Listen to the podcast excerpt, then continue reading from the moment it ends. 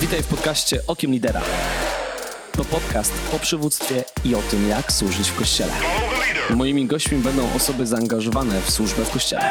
Poznaj ludzi pełnych pasji i sprawdź, czego możesz się od nich nauczyć. Church complete. Dzień dobry, witam serdecznie w kolejnym odcinku podcastu Okiem Lidera. Nazywam się Mariusz Marcinkowski. Od ponad 12 lat prowadzę wspólnotę dla mężczyzn Droga Odważna, która oparta jest na duchowości świętego Ignacego, ale też na takiej bardzo konkretnej pracy przestrzeni przywództwa. A propos przywództwa, prowadzę również Akademię Przywództwa na Akademii Katolickiej w Warszawie. Staram się budować środowisko przywódcze w Polsce i służyć liderom, by jeszcze lepiej y, oni sami mogli służyć i innych czynić uczniami, innych czynić liderami. A w dzisiejszym odcinku spotkanie z, kolejną, z kolejnym wyjątkowym liderem. Dzisiaj moim gościem będzie Antek Tompolski, który od wielu, wielu lat zaangażowany jest w Alfa Polska, organizację, których, której celem jest służba, ewangelizacja, odnowa charyzmatyczna Kościoła o której zresztą usłyszymy za chwilkę od samego Antka, ale też y, odpowiedzialny jest za nową organizację, którą powołał papież Franciszek. Organizację, której celem jest jedność chrześcijan, wspieranie środowisk ewangelizacyjnych w Kościele, budowanie też odpowiedzialności za bliźnich poprzez troskę o ubogich i też również e, troskę o to, by Kościół doświadczył chrztu w Duchu Świętym. Co to jest, jak to działa, i o czym, y, o tym opowie sam Antek, a organizacja, o której mówię, to Harris. Za chwilkę będziecie mogli o tym usłyszeć. Dzisiaj odcinek jest wyjątkowo długi, najdłuższy ze wszystkich, bo też ta rozmowa jest wyjątkowa, jest pełna różnych refleksji na temat Kościoła i tego, w jakiej on jest sytuacji. Także zapraszam Cię do wysłuchania tego odcinka. Będziemy mogli dzisiaj poznawać kolejnego lidera i uczyć się od niego. Zapraszam. Dzisiaj mam ogromny zaszczyt y, gościć w podcaście Okiem Lidera Antoniego Tompolskiego. Y, nie wiem, czy jestem w stanie w tak krótkim czasie powiedzieć, czym się zajmujesz w życiu albo czym się zajmowałeś, ale chciałbym to ubrać tylko w jednym słowie. Całe życie poświęcone służbie w kościele. W różnych wymiarach i, i, i rodzinnych, i ewangelizacyjnych, i ekumenicznych, ale to, co dzisiaj chyba najbardziej, tak mi się wydaje, możemy zobaczyć w Twojej służbie, to takie dwa, dwa miejsca, o których chciałbym też chwilę porozmawiać, czyli Alfa Polska, który jesteś dyrektorem, odpowiadasz za nią w Polsce, i Krajowa Służba Komunii Harris, takie nowe dzieło, które stworzył papież Franciszek, którego jesteś też koordynatorem. I chciałbym od tego, Antku, zacząć. Jakbyś mógł się w dwóch słowach podzielić, czym dla Ciebie jest Alfa, a potem pogadamy chwilę e, o Harris. Dobrze, to na początek takie małe sprostowanie, że jednak nie całe życie, że zaczynałem po studiach e, pracę naukową i taki zawsze był mi bliski temat. Mm -hmm. Czasu do czasu wracam z tęsknotą, zajmowałem się sztuczną inteligencją, czy jak mm. wraca ten temat. Dzisiaj Czyli no. jesteś na bieżąco. To znaczy tak, czytuję różne mhm. rzeczy. E, tak, ale rzeczywiście służba Kościołowi Panu Bogu mhm. jest na pierwszym planie od wielu lat, już ponad 30. No i, i mm, Pan Bóg mnie tak prowadził przez różne ścieżki. I, tak naprawdę w sumie nigdy nie wiedziałem, gdzie będę, gdzie mhm. co będzie przede mną, te rzeczy, które, które mam teraz. E, no przed Alfą to się w ogóle bardzo opierałem. Mhm, mhm. Była znana inicjatywa tam 25 lat temu, kiedy ja pierwszy raz usłyszałem o tym. E, Alfę zaczynali w ogóle zielonoświątkowcy w hmm. Polsce, później głównym centrum stał się Kościół katolicki. Ciągle mamy współpracę ekumeniczną, więc to jest bardzo ciekawe. Hmm. No, ale to, co mnie pociągnęło do Alfy, no to, um, to, że rzeczywiście kiedy spotkałem ludzi, którzy przeszli przez Alfę, czy byli na tych kursach, Mamy niesamowity entuzjazm na Pana Boga. Mm -hmm. Wiem, że to dotyka ich serc. I, i, no, i mam przywilej taki, że widzę bardzo wiele takich miejsc. Mm -hmm. To nie jest tak, że zawsze każdy człowiek na każdej alfie, nie? ale y, myślę, że ciągle jest to inicjatywa, która jest bardzo żywa, bardzo aktualna i ciągle wydaje dobre owoce, przynosi dobre, dobre owoce. No i cieszę się, że w sumie od 8 lat jestem jakoś tam zaangażowany. Też sprostuję, że nie jestem już dyrektorem, mhm. prezesem zarządu, więc trochę mam inną funkcję teraz. Mm, no, ale e, no, przez te 8 lat, kiedy byłem dyrektorem, to też miałem okazję widzieć mhm. niesamowite mhm. rzeczy. I to, to taki przywilej. I bardzo się cieszę, że gdzieś tam Pan Bóg mnie postawił w tym miejscu i używa tego narzędzia. Jest e, myślę, w Polsce dobrze znana, nie tylko w Polsce. No, niedawno byłem w Afryce, gdzie też, zwłaszcza w kontekście katolickim, prowadziliśmy szkolenia, Mhm. też korzystając ze znajomości polskich franciszkanów tutaj krakowskiej prowincji, którzy tam e, mają parafię, że, że z nimi razem e, zaczynaliśmy te szkolenia już 12 lat temu i to też tam się dzieje, też fajnie ta praca się rozwija, więc no to, to o Alfie. A powiedz już tylko w dwóch słowach, jeśli chodzi o Polskę, to jak dzisiaj AFA wygląda? Ile mamy dzisiaj takich kursów prowadzonych? Jak, jaka jest tego skala? No, w zeszłym roku to było 412 miejsc, które robimy. Mhm. Alfę. No, od pewnego czasu prowadzimy takie bardzo ścisłe Mhm. statystyki. Tutaj nie ma, e, znaczy my nie wiemy, czy ile tych alf było, ale Jasne. wiemy, że tyle zostało zarejestrowane. Mhm. Część z tych rejestracji jest taka, że nie jest to faktycznie alfa, ktoś się zarejestruje na próbę i Mhm. nie Mhm. ma kontynuacji, ale zdecydowanie większość jest takich, które się nie rejestrują. Więc, e, więc myślimy, że ta- skala jest większa. W tym roku planujemy, żeby dojść do 500. No jesteśmy gdzieś tam w drodze do tego celu. No w Alfie są jeszcze kursy małżeńskie. Uważam, że Mhm. bardzo dobre. Mhm. Tutaj no, jest cała historia, bo my z żoną to było miejsce naszej posługi. E, Sami opracowaliśmy własne o wychowaniu dzieci, o małżeństwach. Prowadziliśmy kursy przedmałżeńskie w parafii.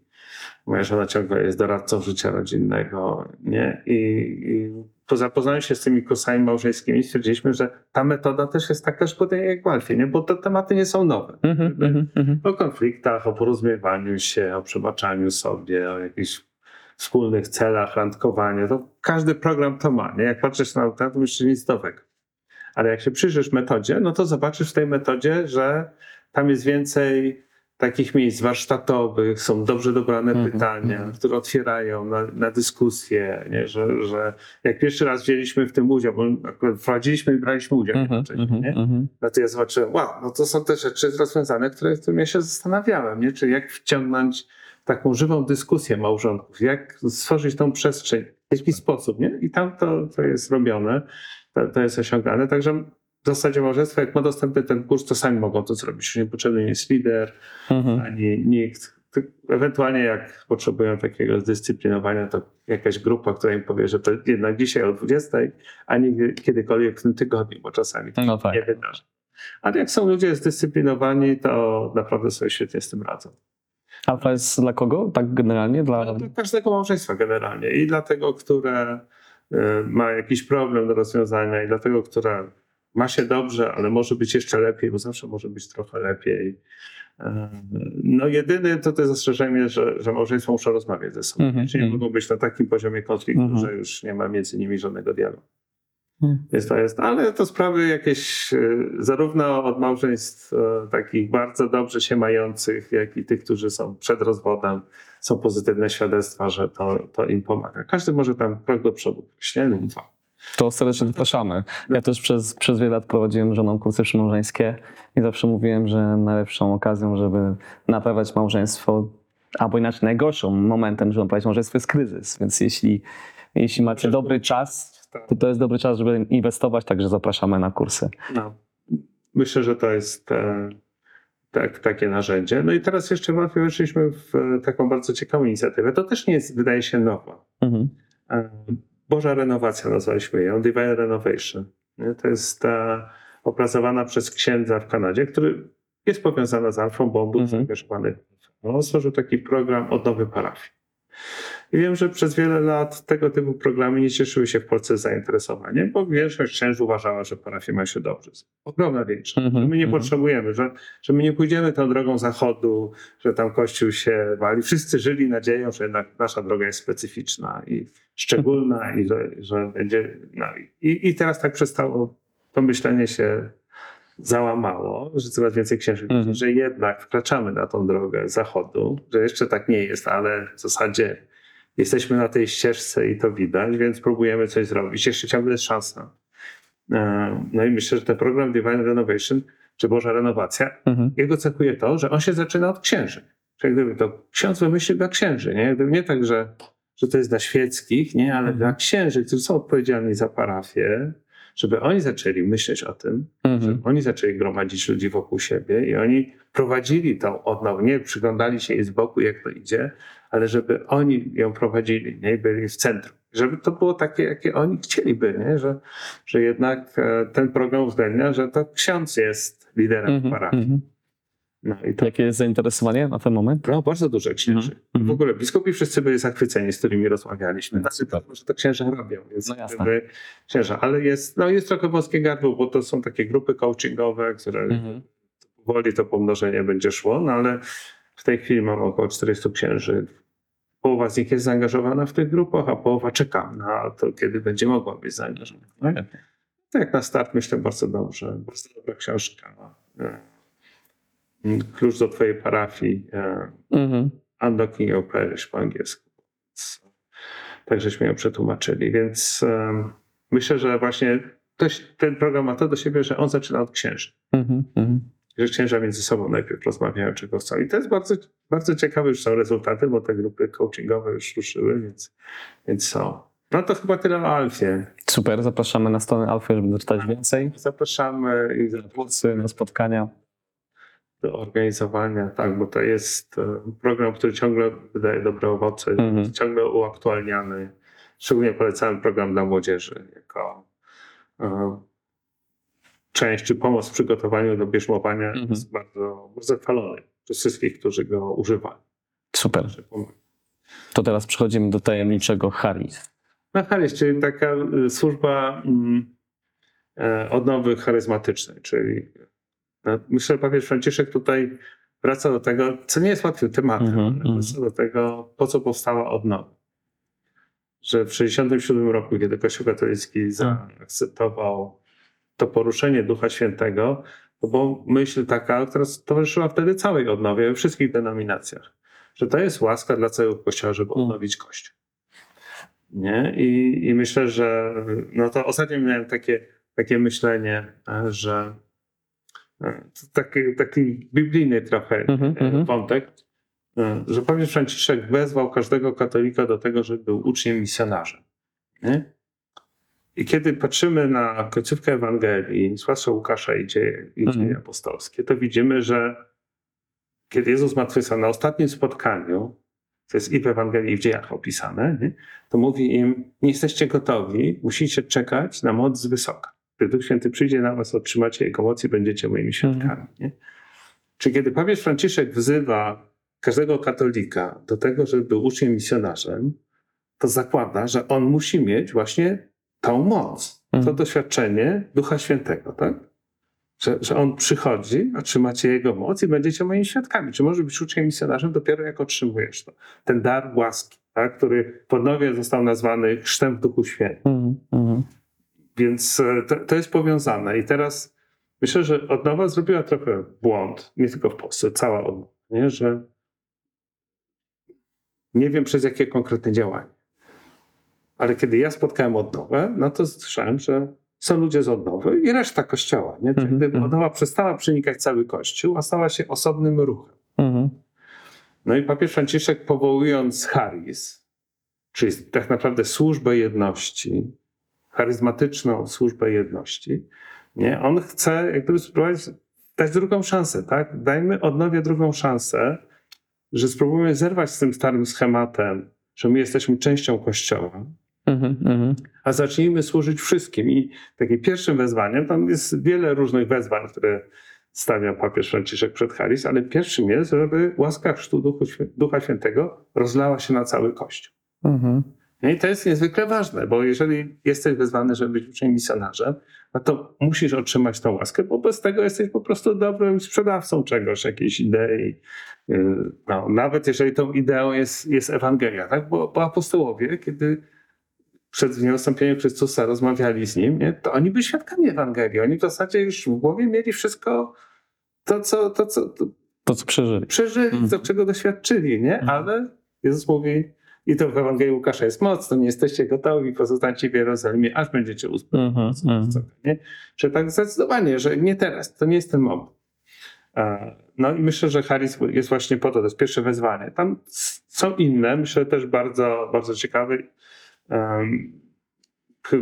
Jednym który, wątkiem, który nie był podkreślany dopiero później w odnowie, jest pomoc ubogim i potrzebującym. Że w Harris to jest takie główne wyzwanie, że to jest też element świadectwa, tak? kiedy Kościół nie żyje dla samego siebie, tylko szuka biednych, szuka Troska o bliźniego. tak, tak, ale też szczegól- szczególnie o potrzebujących, Mhm, nie? Właśnie, mhm. żeby wyjść do tych, którzy e, są często zapomniani, zostawieni, e, powiedzmy z, w wielu miejscach z perspektywy zainteresowania świata, biznesu, Mhm, nie? To są mało wartościowi, bo oni nie, nie, nie zapłacą, nie płacą podatków, nie, nie są w stanie przynieść żadnej korzyści.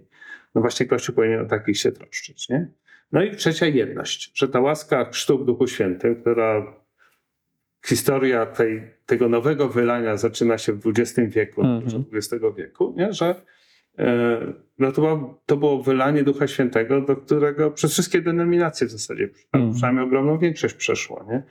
Więc e, no, to jest znak jedności. Duch Święty przyznaje się i, i, i wszyscy, nie? zarówno ci po stronie katolickiej, jak i, jak i protestanckiej, kiedy przekonują się, że ten sam duch, Mhm. nie? to jak gdyby widzą, że, że jest możliwa jedność. No pamiętam taką historię z, z Rosji, e, z mm, miasta mm, Irkucka. Mhm. E, Jak siostra, y, mm, no tutaj szarytka taka, która była znana między innymi z tego, że zrobiła alfa w kolei transsyberyjskiej. Mhm. I to alfa ekumeniczna, bo w jednym wagonie była alfa w kodeksie katolickim, a w drugim robiona przez zielonoświątkowców. I ona powiedziała, jak do tego doszło, że oni pojechali na taką konferencję zielonoświątkową do Irkucka. Mhm. Ona wtedy posługiwała w Magadanie, to już, już zupełnie tam pod Japonią, można powiedzieć. I, i z księdzem proboszczem ze swojej parafii przyjechali na tą konferencję i mówiła, że, że spotkała ich na początku taka nieufność, nie? co katolicy robią na naszej konferencji, nie? Ale kiedy była modlitwa, oni zaczęli się modlić językami i, i ci wszyscy zobaczyli, że Mhm. Duch Święty działa w nich, to nagle była ta otwartość, między innymi rezultatem była wspólna alfa w kolei transsyberyjskiej. Więc no ja mówię, jak, jak Duch Święty z jednej strony jednoczy, jest takim źródłem jedności, jak i też właśnie daje siłę do, do ewangelizacji, czy tą taką no, moc, jak to dzieje apostolskie, nie? dynamizm w języku greckim, nie? czyli siłę, moc do, do ewangelizacji. Więc to są te cztery główne aspekty przez Duchu Świętym dla każdego, posługa e, ubogim, e, jedność i ewangelizacja. Cztery główne wyzwania, przed którymi stoi Harris. Czyli można powiedzieć tak podsumowując, że to co dzisiaj, albo inaczej, pewne dziedzictwo odnowy w Duchu Świętym, czy jego zadanie odnowy, które miała dotykać całego Kościoła, Harris próbuje to dziedzictwo rozdać na cały Kościół. Tak, powiedziałbym, że to jest odnowa odnowy. Mhm.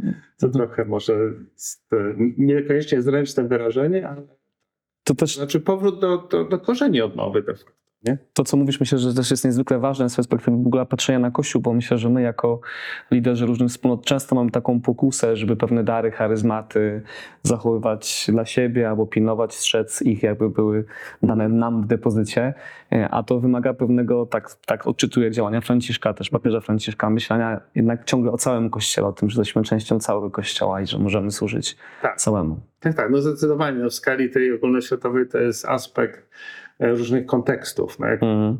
jak ktoś pojedzie na inny kontynent i pójdzie do kościoła, a ja miałem przywilej być i w Azji Centralnej, Mhm. w Azji Południowej i w Afryce. Nie? No To kiedy pojedzie do Afryki, ja pamiętam, że moja pierwsza msza w Afryce to była akurat msza odpustowa. Mhm. To był taki szok, jak bardzo różna jest to Mhm. od naszych, e, bo różne konwenansy, tam były procesje, procesje były tańczone. I było wnoszone pismo, gdzie były wnoszone dary, procesja na początek, procesja na zakończenie. Cały czas muzyka, Mhm. to głównie y, bębny, y, tak? bo tam podstawowym instrumentem muzycznym jest bęben, więc jeżeli w kościele jest tylko jeden instrument, to jest to właśnie bęben. Mhm. Więc wszystko jest wystukiwane w rytmie. Jest tam miała takiego wodzireja wręcz, który no, przed mszą witał wszystkich i tak dalej. I, i nawet w czasie mszy zabierał Mhm. głos. Więc u nas z perspektywicznej perspektywy to to byłoby jedna wielka jakaś taka katastrofa. Nie? Tak. Bałagan straszny. Tak, tak. No, a tam wszyscy się cieszyli, radośni nie? i wszystko zgodne z, z wytycznymi Kościoła dla tego kontekstu, nie? czy dla, dla Afryki. No więc Kościół jest nie tylko europejski. Chcę powiedzieć, że to jest właśnie to, co my myślimy, myślimy po europejsku. Nie? I papież Franciszek, między innymi w tej synodalności, ja też rozumiem, że on zauważa, bo jest papieżem spoza Europy, Mhm. Kościół w innych kontynentach, w innych miejscach wygląda inaczej i niekoniecznie ten wzorzec europejski mu dobrze służy. Że są inne, z uwagi na kulturę, z uwagi na charakter tamtych ludzi, nie? to są inne, inne konteksty i inaczej ten Kościół widzi po prostu te rzeczy, które my w Europie akurat bardzo intelektualnie, bardzo tak. Poważnie, Mhm. raczej bez emocji i stonowane w wyrazach. Wiecie. Chociaż my też jeszcze dodać, że ciągle jeszcze widzimy Kościół jako Kościół polski, to jeszcze w ogóle jakiś... To jest Jeszcze... kontekst odnowy charyzmatycznej, to też jest dodatkowy kontekst, Mhm. który też nie jest łatwy, bo no, powiedzmy tak, każdy jak czuje jakieś dotknięcie Boga w jakimś kontekście, to później ma tendencję, żeby ten kontekst wyolbrzymiać, Mhm. że on jest tym najwłaściwszym, jedynym. I, to słychać. Tak często, właśnie zwłaszcza w neofitach. Ja pamiętam jedna z pierwszych kolacji Alfa, gdzie zaprosiliśmy proboszcza, który akurat był doktorem teologii tutaj na miasteczku, nie? I, I on w trakcie, jak ludzie mówią, tak, to, to naprawdę on zastępuje słowo Jezus alfą, nie? Że, Mhm, mhm. Czyli świadectwo przed alfą, na alfie, po alfie. E, Nie, i proboszcz sobie to widzi, mówi, że trochę za dużo alfy tutaj, nie? No ale ja mówię, no ale czemu się ksiądz dziwi? Oni się tak nawrócili, oni jeszcze Mhm. nie mają tej, tej całej teologii, jeszcze nie przeczytali część z nich, bo na alfie dużo ludzi było niekościelnych zupełnie Mhm. Mhm. że no, do kościoła przestali chodzić kilkanaście lat temu, nigdy tak naprawdę się poważnie nie zaangażowali. Nie? I teraz poznali Boga, to są dotknięci Jego łaską, więc Tak. ten entuzjazm jest ważny i, i po prostu trzeba rozumieć, że tak, tak też ludzie reagują. Nie? Więc to, no, to jest ten kontekst, w którym ludzie się nawracają. Myślę, że to stało się w pewnym sensie trochę też pułapką dla odnowy. Mhm. Nie? Że, że po pierwsze został zawężone zrozumienie, co oznacza być chrzczonym w Duchu Świętym, co znaczy żyć w Duchu Świętym. Mhm. Nie? Że, że to spojrzenie. Innymi słowy, no ja chcę powiedzieć tak, że, że to, że cały Kościół nie jest e, dotknięty tą łaską w Duchu Świętym, to nie jest winą Kościoła, tylko raczej tych dotkniętych. Nie? Czyli Mhm. jeżeli ludzie nie słyszeli Ewangelii, to nie jest ich wina. To jest wina Kościoła, że nie poszliśmy tam. Tak, tak. Jeżeli ludzie w kościele nie, nie doświadczyli odnowy, to albo dlatego, że nie poszliśmy, albo nie, nie nauczyliśmy się o tym pokornie mówić, tak żeby inni to przyjęli. Nie? Więc no, to jest robota właśnie dla odnowy, nie? że myślenie typu dobrze, y, takie faryzejskie, tak? Dziękuję Ci Panie Boże, że nie jestem jak ten celnik, czy nie jestem Mhm. tam ci poza odnową, Tak, tak, tak. że tutaj daję dziesięcinę, modlę się językami, doświadczam cudów, dziękuję Ci za to, że jestem. Jezus mówi, ale to nie o to chodzi zupełnie w tym, nie? Bo tu właśnie masz się przejąć tym, który tego nie ma, do Mhm. niego Cię posyła. Rozumiem, że mm, Haris też jest tak skonstruowane, że ma przedstawicieli różnych wspólnot w swoim składzie, bo mówiłeś o tym, że jednym z tych celów Haris też jest jedność. Myślę sobie, że my też bardzo potrzebujemy tej jedności wewnątrz Kościoła. Tak, to znaczy, no ja myślę, że jedność jest e, bardzo ważnym aspektem, już Jezus to widział. Mhm. I to nie tylko kwestia, że są różne denominacje, bo Kościół tak naprawdę zaczął się dzielić już od samego początku. Już e, pierwsze sobory pokazywały, że nie wszystkie kościoły, do których dotarła Ewangelia, przyjechały na sobory. Czyli już wtedy Tak, tak. kościoły z y, peryferiów Cesarstwa Rzymskiego nie widziały siebie w tym. e, To jestem od Pawła, od Apolosa, to już Tak. wiemy od samego początku. Już wcześniej, nie? Zdecydowanie. Działy Tak. takie rozmowy. No więc e, myślę, że to wyzwanie jest niezwykle ważne na każdym poziomie Mhm, jedności. mhm. I tych pięter pewnie byśmy parę zbudowali. No. I to jest okazja w ramach Haris, żeby te wspólnoty mogły się spotykać i Tak. o tym rozmawiać. To Mhm. znaczy, to, to jest, y, jest szansa i, i myślę, że to jest pierwsze, no bo tak naprawdę mm, komunia, to słowo, które Mhm. się pojawiło, może oznaczać zarówno jedność, jak i komunię. Mhm, Nie? mhm. Więc my mówimy Krajowa Służba Komunii, ale moglibyśmy przetłumaczyć, że to jest Krajowa Służba Jedności. Mhm. No? Więc e, no, oczywiście to jest też tak, że, że bo Haris to jest ruch cały, a Krajowa Służba Komunii jest grupą ludzi, która temu służy, temu wezwaniu, które postawi. Więc nie wszyscy mogą być w takiej grupie, dlatego że ona statutowe jest ograniczone. Mhm. mhm. Więc mam nadzieję, że, że. Bo u nas też wiem, że są tacy, którzy są trochę urażeni, że nie zostali zaproszeni. Nie? Więc no, ja jak gdyby jako koordynator mogę powiedzieć, przepraszam, ale gdyby nie mogliśmy przyjąć wszystkich. Mhm. Przyjęliśmy pewną zasadę. Teraz skończy się nasza kadencja. Chcemy ją zweryfikować, chcemy e, no, na nową kadencję otworzyć się jeszcze bardziej, poszukać tych, którzy nie czują się reprezentowani, nie? ale jednocześnie to jest tak, że, że, że 15 osób, która akurat nasza służba liczy, no, to jest taka górna granica trochę. Tak, tak. Nie? Do tego mamy kilku biskupów, którzy nam towarzyszą, asystenta kościelnego, więc w sumie jak wszyscy są obecni, to jest ponad 20 Mhm. osób. Nie? I to jest już taka grupa, że z grupy przyjaciół robi się trochę konferencyjna i to już nie jest wskazane, nie? bo my powinniśmy być tak w dialogu. No. Super, pewnie o Harris moglibyśmy znowu dużo mówić, ale zapraszamy na stronę, na dzieła, które też Harris podejmuje. Mhm. Przejdźmy do, do tego, co też jest sednem naszego spotkania. Zacznę od pierwszego pytania, chociaż ono dzisiaj już jest przynajmniej trzecie. Mhm. Antku, z twojej perspektywy, tych 30 lat służby w kościele, Harris, Alfy, jak byś zdefiniował przywództwo, tak w kontekście właśnie kościoła? Jak, jak je rozumiesz? No myślę, powiedzmy, że przywództwo to nie jest e, jakieś wyrażenie zastrzeżone dla Mhm. Kościoła. Mhm. Nawet wręcz trochę obce dla kościoła katolickiego często. Tak, właśnie pomimo, że realizowane w Kościele, Mhm, myślę, że, że jako chrześcijanin, katolik patrzę na przywództwo z perspektywy, jak Jezus był, jakim Jezus był przywódcą. Mhm, mhm. Em, Więc no, to słowo wskazuje, że przewodzenie innym. No i teraz jakie to jest przewodzenie? No patrzę na Jezusa, jak On przewodził innym. Nie jedną z rzeczy, która mm, myślę warto myśleć w kontekście uczniów Jezusa, że ich obecność z Jezusem była dobrowolna. Mhm. Nie? Czy Jezus nie miał narzędzi przymusu żadnych. Mhm. Manipulacji, przywództwo. w wielu kontekstach również kościelnych nie, uczestnicy składają no, zakona, śluby, przyrzeczenia, czy mamy tak bardzo sformalizowane to przywództwo często. Mhm, mhm. E, To ma swoje dobre strony, ale może mieć też negatywne. E, mm, No, Jezus miał tylko obietnicę, tak? To, co On im proponował, ja, ja zgadzam się, że to były wielkie obietnice, nie? Jeżeli apostołowie przychodzą do Niego i mówią, czy, czy mama, nie? Mówi, daj im po prawej i po lewej stronie, to znaczy, że oni wierzyli, że to będzie coś, tak? Jeszcze w dziejach apostolskich, czy, Tak. czy, czy to będą czasy, kiedy przywrócisz Królestwo Izraela, nie? Czyli będziemy ministrami, jak gdyby mieli taką wizję, nie? Jezus ich tonuje i mówi, że nie, nie w tej przestrzeni oni będą Mhm, mhm. liderami, nie taka będzie. Nie? I mówi do apostołów, wiecie, że wielcy tego świata nie? prowadzą narody, uciskając je. Nie tak będzie między wami.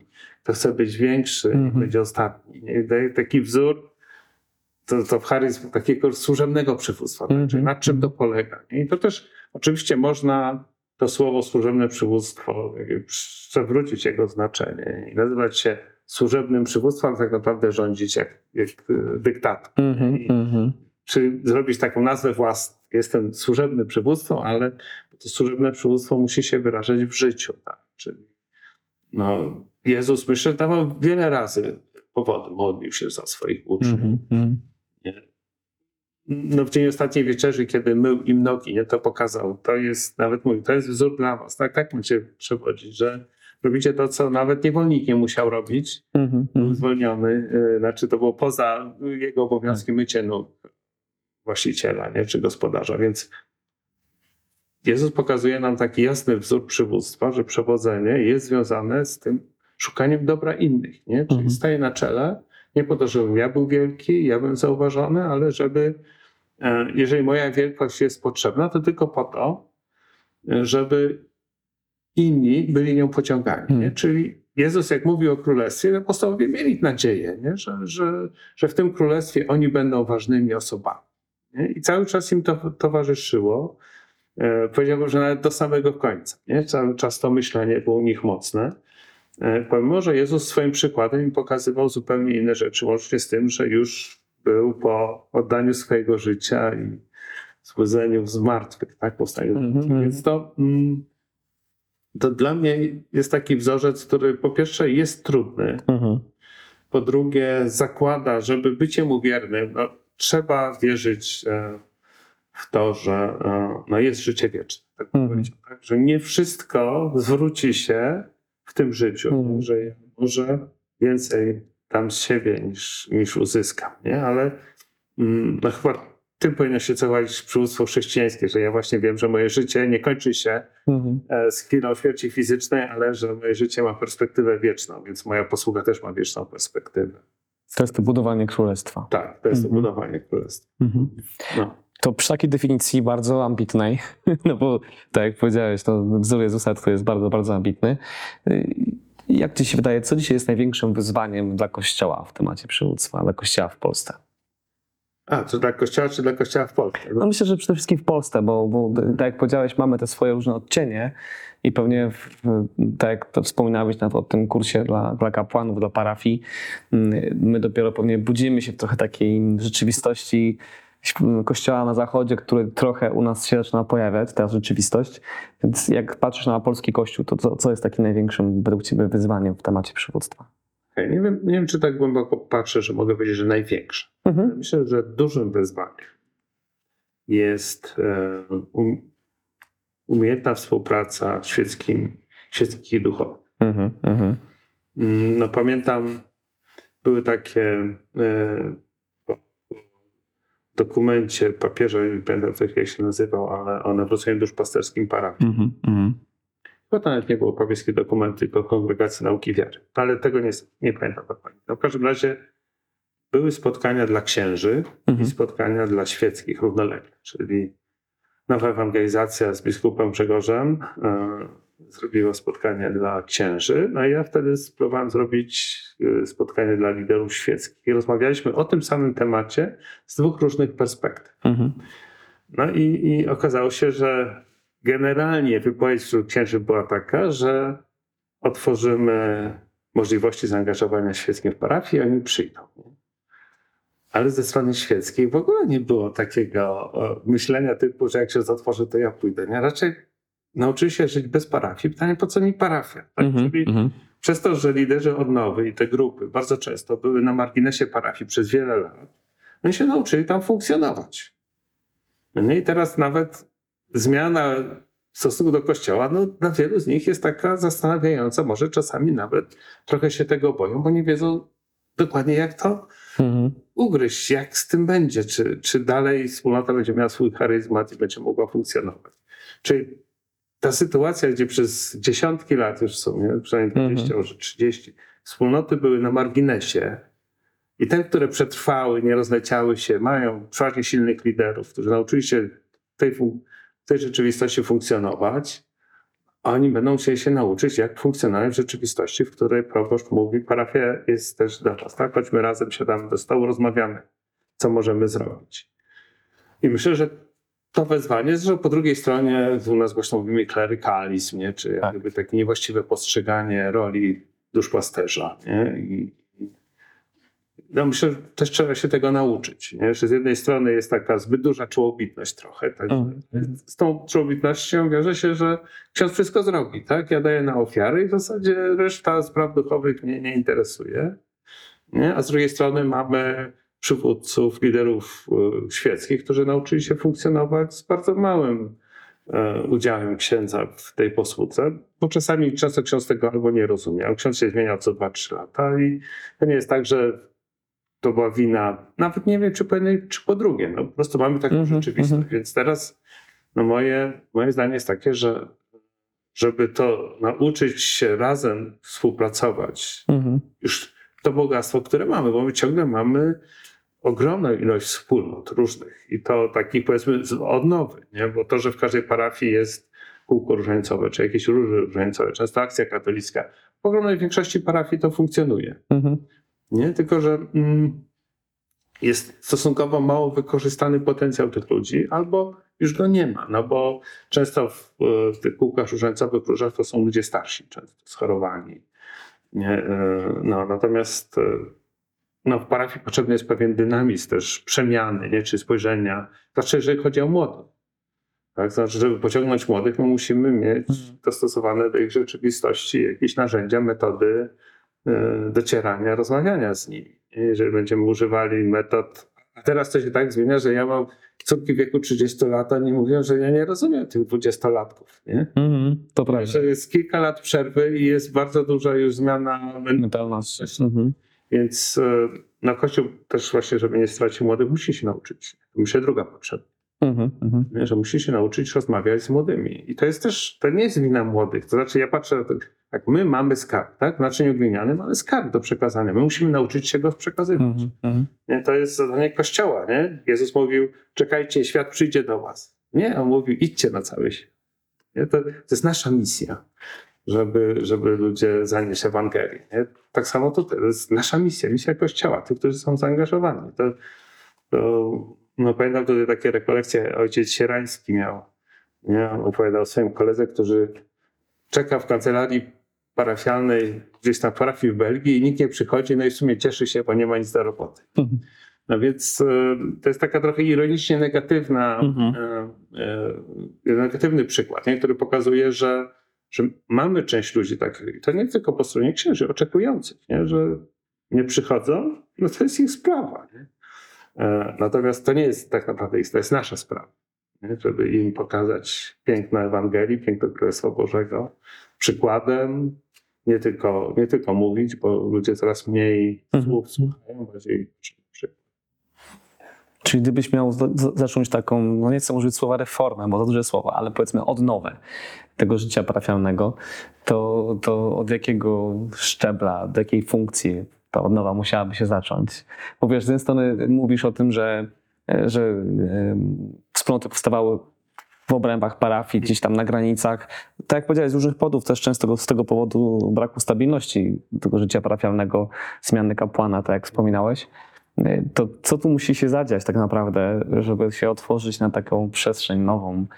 Chociaż jak myślę o jakby wizji rad parafialnych, czy w ogóle tego, jak w prawie kanonicznym skonstruowana jest parafia, to w sumie wydaje mi się, że bardziej to jest problem tego, że ciągle nie zrealizowaliśmy tego, co było w założeniu, niż, niż jakieś wielkie reformy. Wiesz, jeden, jeden z kontekstów e, alfa jest, są zakłady karne. Mhm, mhm. I kiedyś e, no, taki odpowiedzialny za rozwój tej inicjatywy na świecie miał taką wypowiedź, która zwróciła moją uwagę. Myślę, że ona ma szersze konteksty. Mhm. No, On powiedział, że żeby zaistniały alfy w więzieniu, muszą cztery rzeczy zaistnieć jednocześnie. Nie, po pierwsze, służby więzienne muszą się na to zgodzić. Mhm, mhm. Po drugie, kapelani się muszą na to zgodzić. Po trzecie, wspólnoty, które tam są, muszą się na to zgodzić. I po Mhm. czwarte, musi zaistnieć ekipa, która pójdzie już do tego więzienia i będzie realizowała konkretną edycję. alfa. Mhm. Nie? I teraz no nie ma tutaj odpowiedzi na to, które pierwsze. Nie, ja myślę, że podobnie w parafii. Ja nie- jestem przygotowany, żeby powiedzieć, co w parafii musi zaistnieć, ale ja myślę, że trudno będzie wskazać najpierw to, później to, nie? ale to muszą być jakby równolegle pewne procesy muszą zaistnieć. Nie? Czyli musi się stać i po stronie e, księży, nie? i po stronie świeckich. Ja myślę, że to również na poziomie diecezji. Mhm, mhm. No bo ja myślę, że jeżeli parafia jest rozliczana głównie, a to wiem z różnych spotkań Mhm. e, ewangelizacyjnych, z Dominikantes i Paschaliantes, czyli ilu ludzi przychodzi, ilu przyjmuje komunię świętą, nie? no to e, bierze pewne radykalne posunięcia, które w perspektywie mogą być bardzo owocne, w krótkiej perspektywie, no, by, jak gdyby, no nie są korzystne. Tak. Pamiętam świadectwo takiego y, ze Stanów, z Detroit, takiego księdza, który radykalnie zrobił alfę i całą parafią wszedł. e, Codziennie była alfa, żeby wszyscy byli. Mhm, no. mhm. I on zaczął zmieniać też y, nabożeństwa, czy msze święte. Nie? Że raz w miesiącu wszyscy, którzy przychodzili na mszę świętą, dostawali plakietki z imiona. Przestawali być anonimowi na tej mszy. Mhm. I po modlitwie wiernych był taki moment, że modlili się za siebie. Nie tylko cały kościół z pulpitu, ale też e, tworzyli w pary, byli zachęceni na ogół w parach, żeby się za, Mhm. nawet przedstawić sobie i pomodlić za jakieś jedną potrzebę. No i w rezultacie tego jedna trzecia przestała przychodzić do kościoła. Mhm. Mhm. No nie, że jak gdyby ta zmiana sposobu funkcjonowania, no ale mówi, trzykrotnie wzrosła ludzi zaangażowanych w parafii. Mhm. Czyli to spowodowało, no mówi, dwukrotnie wzrosły wpływy. Czyli e, ostatecznie ten ostatni jest dosyć znaczący, zwłaszcza w sytuacji, gdy parafia ciężko wiąże koniec z końcem, no nie? Ale Mhm. Dominikantes Pascaliantes, no tutaj wypada niekorzystnie. Przyjeżdża wizytacja i pyta, no co ksiądz robi, że przez stracił wierę?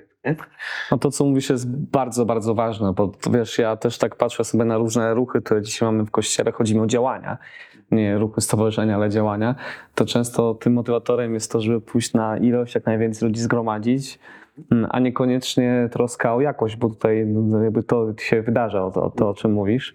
A mm, ta, troska o jakość wymaga pewnej zgody na to, że jednak y, będzie jakiś odsiew, y, prawda? No to mm, trudno nam czasem z tym pogodzić. Tak, no, znaczy, wiesz, do tej pory w tej odnowie parafii mówiłem o takich bardziej technicznych rzeczach, nie? Mhm. Ale myślę, że to, co jest potrzebne nam, Polakom, Mhm.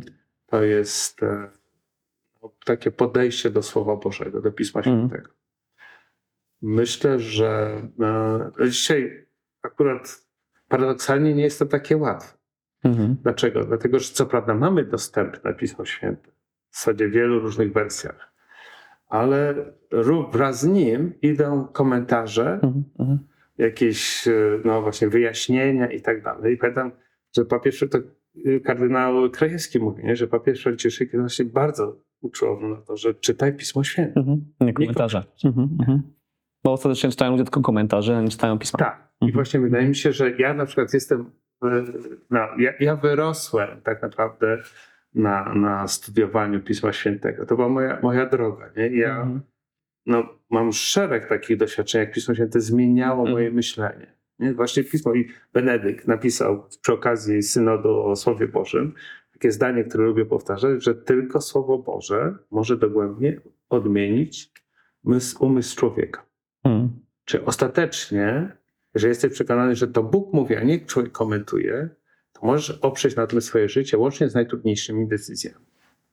Bo jeżeli masz do podjęcia łatwe decyzje, no to nieważne, jaki autorytet ci mówi, nie? ale jeżeli odniesiesz do lekarza, lekarz ci mówi, grozi ci zawał i musisz się podać operacji serca, po której wiesz, że rekonwalescencja trwa pół roku albo dłużej, Mhm. to chcesz mieć pewność, Tak. że to jest właściwa diagnoza. Będziesz szukał innego lekarza Mhm. albo potwierdzał badania i lekarz też, nie? Jakby chcesz mieć pewność.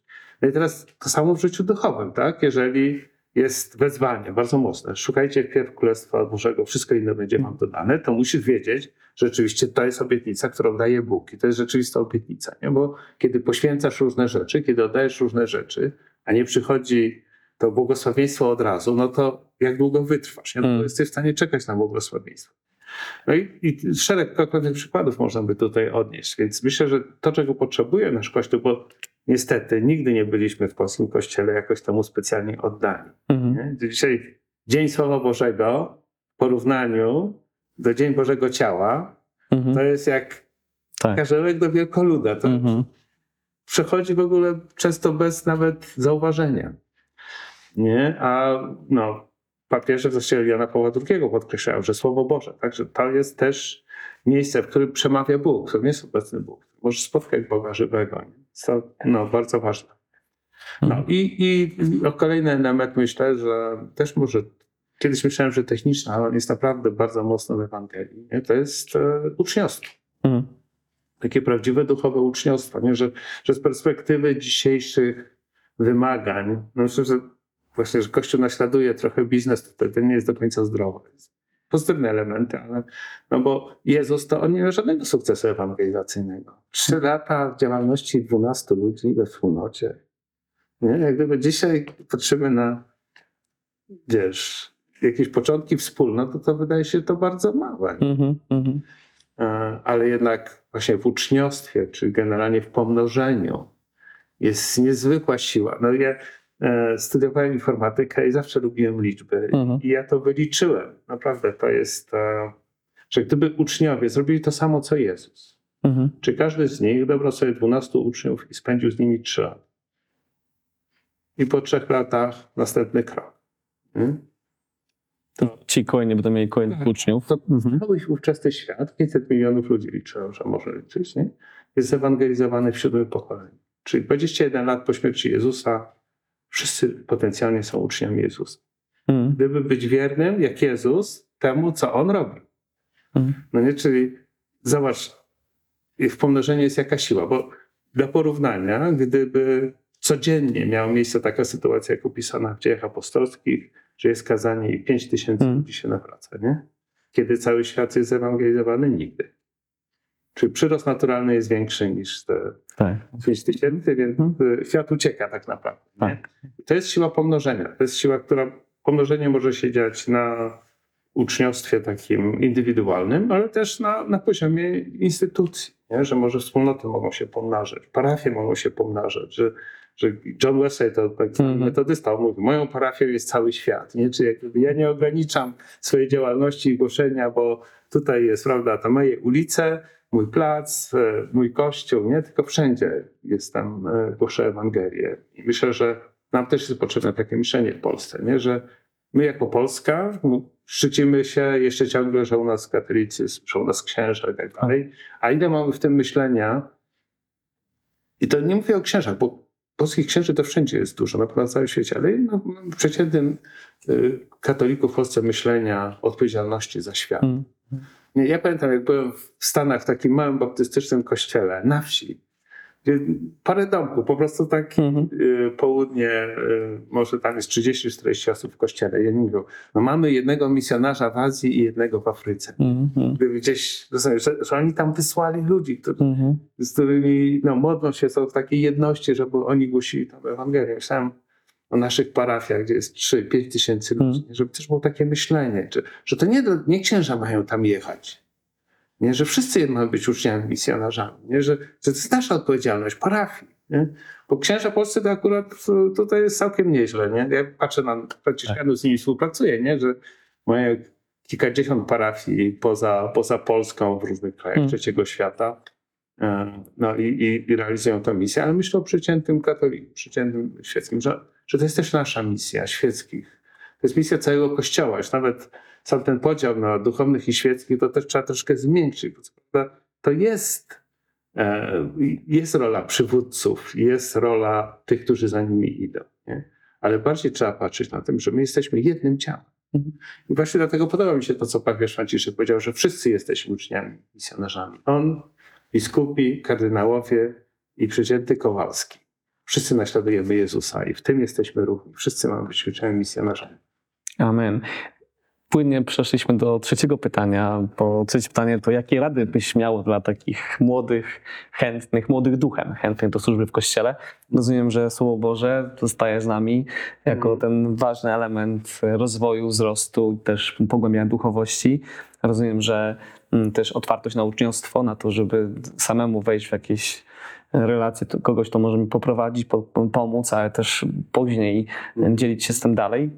Coś jeszcze byś dołożył tutaj? Jako taką radę dla startujących dzisiaj w służbie, myśląc o tym, że chcą służyć? Wiesz, ja miałem taki przywilej, myślę, o który kiedyś było dużo łatwiej. Mhm. że miałem kogoś, kogo mógłbym powiedzieć, no, liderem czy mistrzem, nie? Ale mistrzem Mhm. to tak bardziej górnolotnie, liderem. Nie? I on mi pomaga w wielu miejscach, czyli była jak gdyby konkretnie jedna osoba, nie? I jak miałem jakieś pytania odnośnie Pisma Świętego, że czegoś nie rozumiem, Mhm. bo usłyszałem coś na mszy, co budziło moje jakieś negatywne emocje, nie? No to z nim rozmawiałem. Myślę, że dzisiaj młodzi ludzie nie mają, bo mają dziesiątki różnych Mhm. takich osób w internecie. Mhm. I myślę, że z tym jest problem. Problem taki, że każdy może ci udzielić trochę innej odpowiedzi na dane pytanie i ty możesz znaleźć sobie taką swoją łatwą drogę, Mhm. Mhm. że jest mniej wezwań przed tobą, bo ty sobie znajdziesz kogoś, kto ci mówi tak, jak ty myślisz i nie musisz się walczyć, to Mhm. znaczy takiej intelektualnej bitwy wewnątrz, czy emocjonalnej czasami. Więc ta rada byłaby taka, że, żeby znaleźć takiego mistrza, jednego. Mhm. I to w realu. Czyli znaleźć konkretną osobę, której oddasz się pod autorytet. Nie? Myślę, że to, co mówisz e, a propos tego realu jest szczególnie ważne, bo Mhm. rzeczywiście łatwo nam jest, wiesz, oglądać mm, kogoś lub co jakiś czas nawet z nim zamienić parę słów, a jednak w relacjach dużo rzeczy wychodzi też, prawda? I to, to, No tak, tu się wydarzy. Jakiegoś takiego nauczyciela i ja myślę, tu się zgadza, a tu się Tak. nie zgadza. I nie mam okazji podyskutować, Tak. dlaczego się nie zgadzam. Tak, Nie, to nie. też mnie nikt nie skonfrontuje, prawda? Nawet z tymi Tak, po prostu e, myślę, że to jest pewna i myślę, że też jest taka pułapka popularności. Niestety dzisiaj wiele różnych inicjatyw. e, No po prostu liczy się od razu na liczby, Mhm. szybko wzrasta. Zasięgi. idą też fundusze, często Tak. to się tak przekłada. Znowu wspomnę Jezusa. A kiedyś e, czytałem taką mm, książkę mm, o no, takim misjonarzu z tradycyjnego kościoła, nie katolickiego, Mhm. który był w Amazonii w czasach, jak jeszcze e, no, powiedzmy cywilizacja tam nie dotarła, więc Mhm. on był pierwszym białym często, który docierał do różnych ludzi. Sposób, w jaki on ewangelizował, nie, to myślę właśnie dzisiaj powiedzielibyśmy bez efektu, bo on przez trzy lata mieszkał z tymi ludźmi po to, Mhm. żeby ich poznać, żeby zbudować z nimi relacje, nie? Później odkrywał jakiś kluczek w ich sercu, no nie?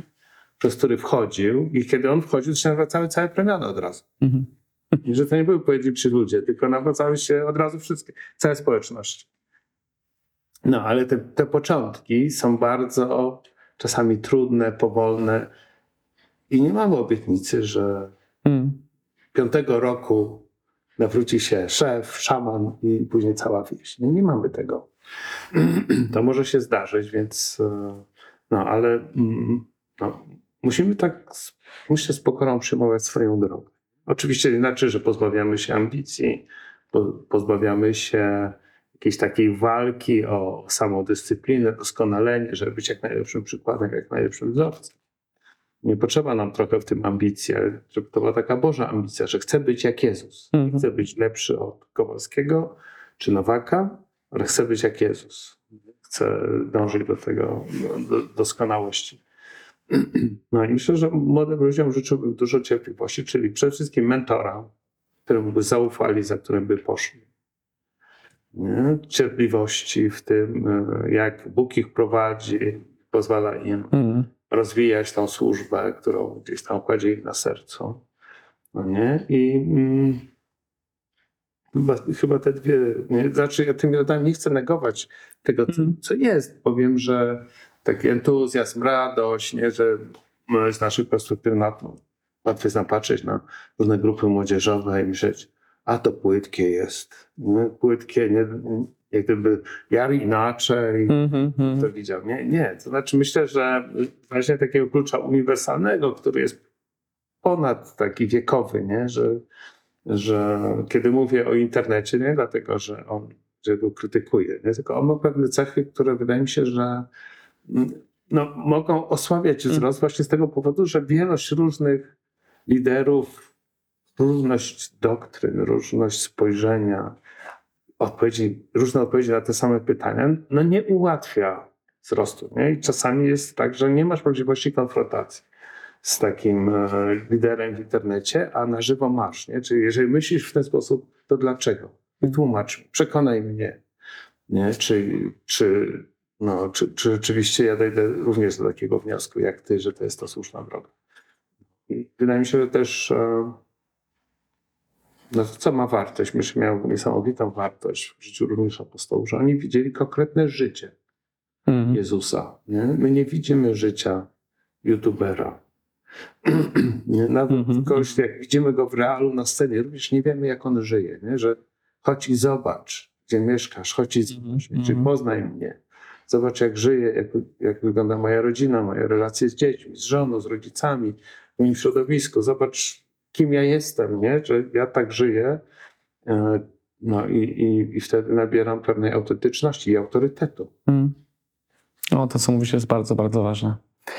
Uf, dużo, dużo, dużo rad, ale też dużo takiego głębokiego, głębokiego spojrzenia na Kościół, na chrześcijaństwo. Bardzo Ci dziękuję. To była bardzo, bardzo też dobra rozmowa. Przyjemnością mam nadzieję, że ktoś skorzysta z tego i że, że jakiś też dobry owoc z tego wywiadu będzie. Amen. Dzięki bardzo. Dziękuję bardzo. Bardzo Ci dziękuję, że wysłuchałeś, obejrzałeś kolejny odcinek podcastu Okiem Lidera. Za nami długa, długa rozmowa. Mam nadzieję, że masz wiele notatek i refleksji po tym spotkaniu. Mm, Ale dzisiaj na koniec chciałbym Cię zaprosić do jeszcze jednego doświadczenia, do wyjątkowego spotkania dla liderów i dla tych, którzy chcą być liderami albo szukają swojego miejsca służby w kościele. Co miesiąc w Warszawie organizujemy wyjątkowe spotkanie dla liderów i tych, którzy chcą nimi być, które nazywamy wieczorami przywódczymi. Te wieczory to spotkanie na żywo z gościem, wyjątkowym liderem, rozmowa, a później okazja do tego, by przy okrągłym stole spotkać się z liderami różnych wspólnot i z nimi rozmawiać na temat, który był podjęty podczas wieczoru przywódczego. To okazja poznawać ciekawych ludzi, uczyć się wzrastać, budować środowisko przywódcze w Polsce.